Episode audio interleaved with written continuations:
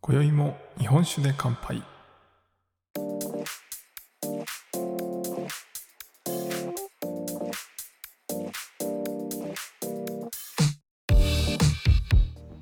福岡の聞き酒師こと杉玉がお送りする酒林ラジオこの番組では毎回ちょっとだけ日本酒の楽しみ方や銘柄をご紹介しながら日本酒の美味しく楽しい入り口へご案内するための情報をお届けしております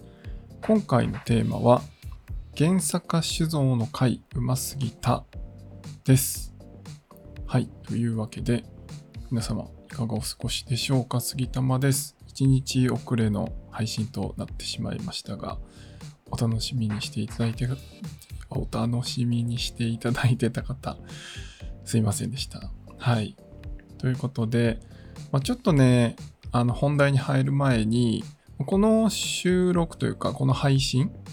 音声配信なんですけど、まあ来月で3年になります。ということで、まあいろいろね、なんかこうリニューアルできる部分があるかなと思って考えてるんですけど、あのー配信日をどうしようかなっていうのをちょっと迷っております。まあずっとね、最初の方はね、こう毎日配信とかであんまり曜日とか関係なかったんですけど、まあ今、えー金曜日、毎週金曜日配信にさせてもらって、もうどれぐらい経つのかな結構経ったかなと思ってます。で、まあ音声配信って結構、もう僕もそうなんですけど、なんか通勤の時に聞いてることが多いな。まあ、あと仕事中とかね、まあ昼休みとか、まあそういうこう、なんかしながらとか、えーまあ手は空いてないけど耳だけ聞いてるみたいな、まあそういう聞き方をしていただいてる方が多いのかなと思った時に、金曜日の配信って、まあイメージとしては金曜日に聞いてもらって、えー土日にそれでこう飲んでもらったりとか、まあお酒買いに行ってもらったりとかしたらいいかなと思ってたりはしたんですけど、まあ実は平日の方が聞きやすいんだったら、なんか月曜日に配信して、まあその次の週末に、まあいろいろこう参考にしてもらうと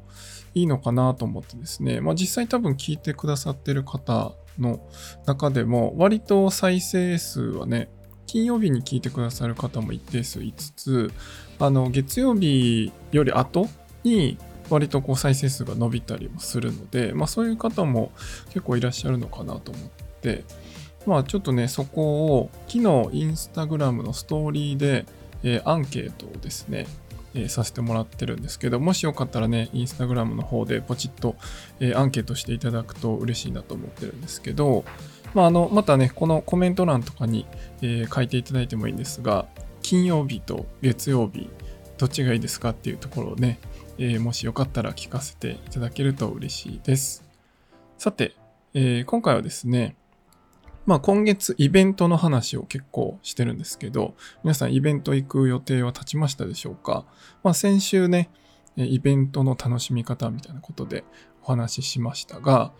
えー今回は、まあ、実際僕が先日行ったイベントのお話をしたいなと思ってるんですけど、えー原坂酒造さんという三重の酒蔵さんの、えー日本酒会みたいなのが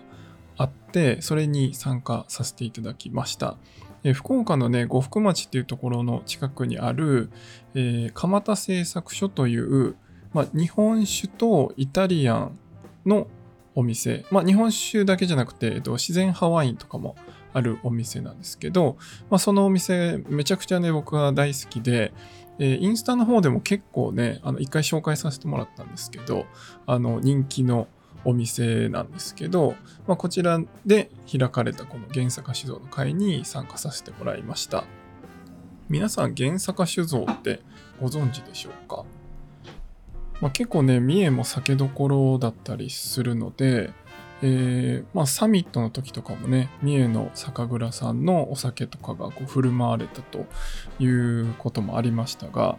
えー酒屋八兵衛という銘柄が一番、えースタンダードな銘柄ですかねの、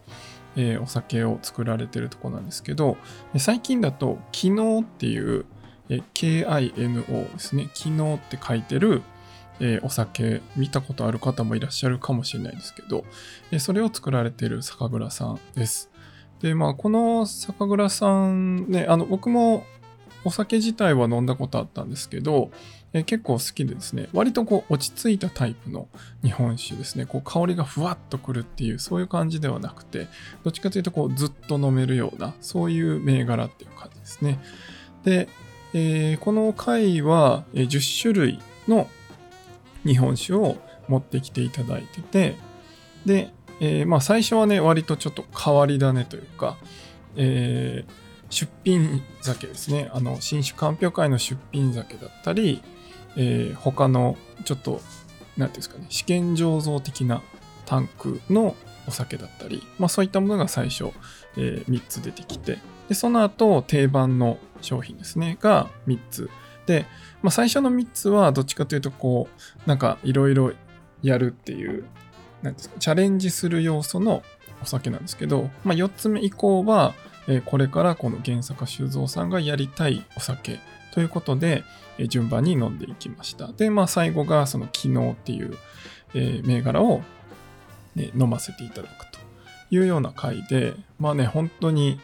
全部美味しかったですね。はい。で、えーまあ、この中でもね、一番僕が好きだったのは、えー、酒屋八兵衛の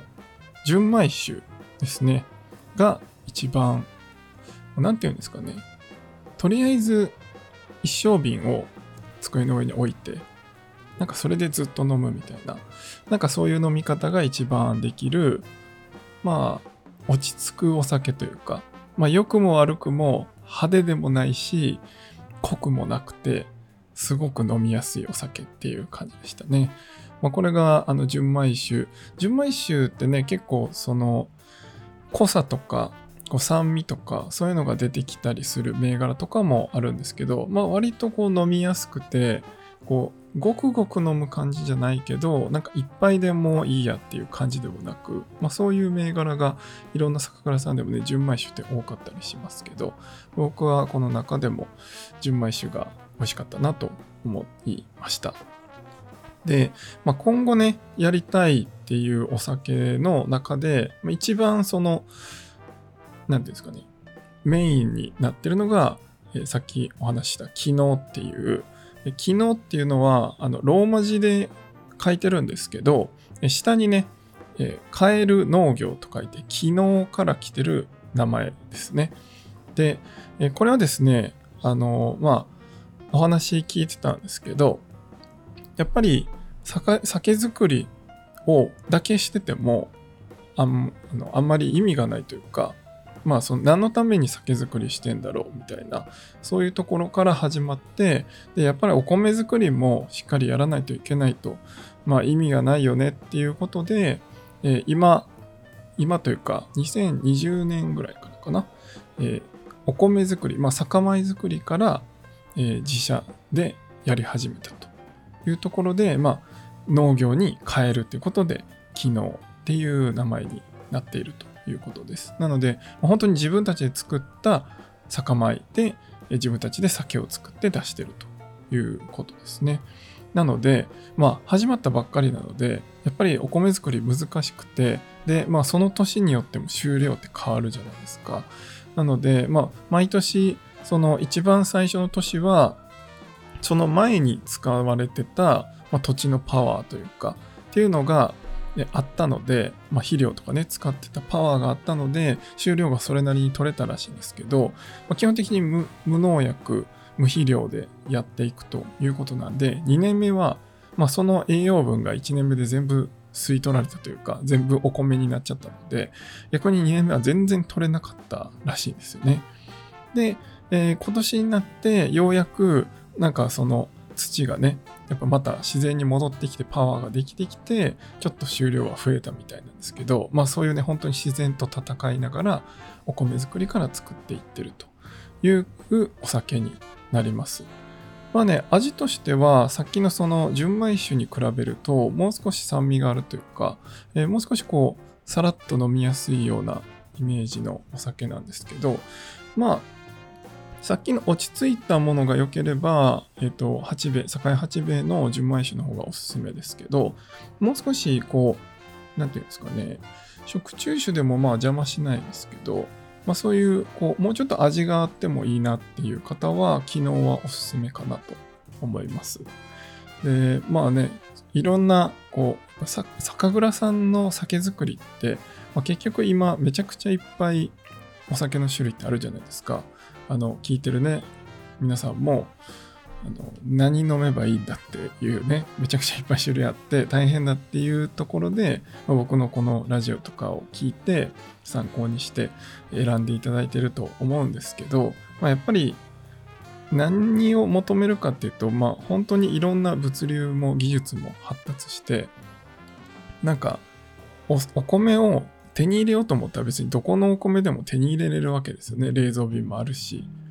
で、まあそうなった中で、じゃあどういうお酒を作っていくのかっていうのは、もう本当にその酒蔵さんの思いとか、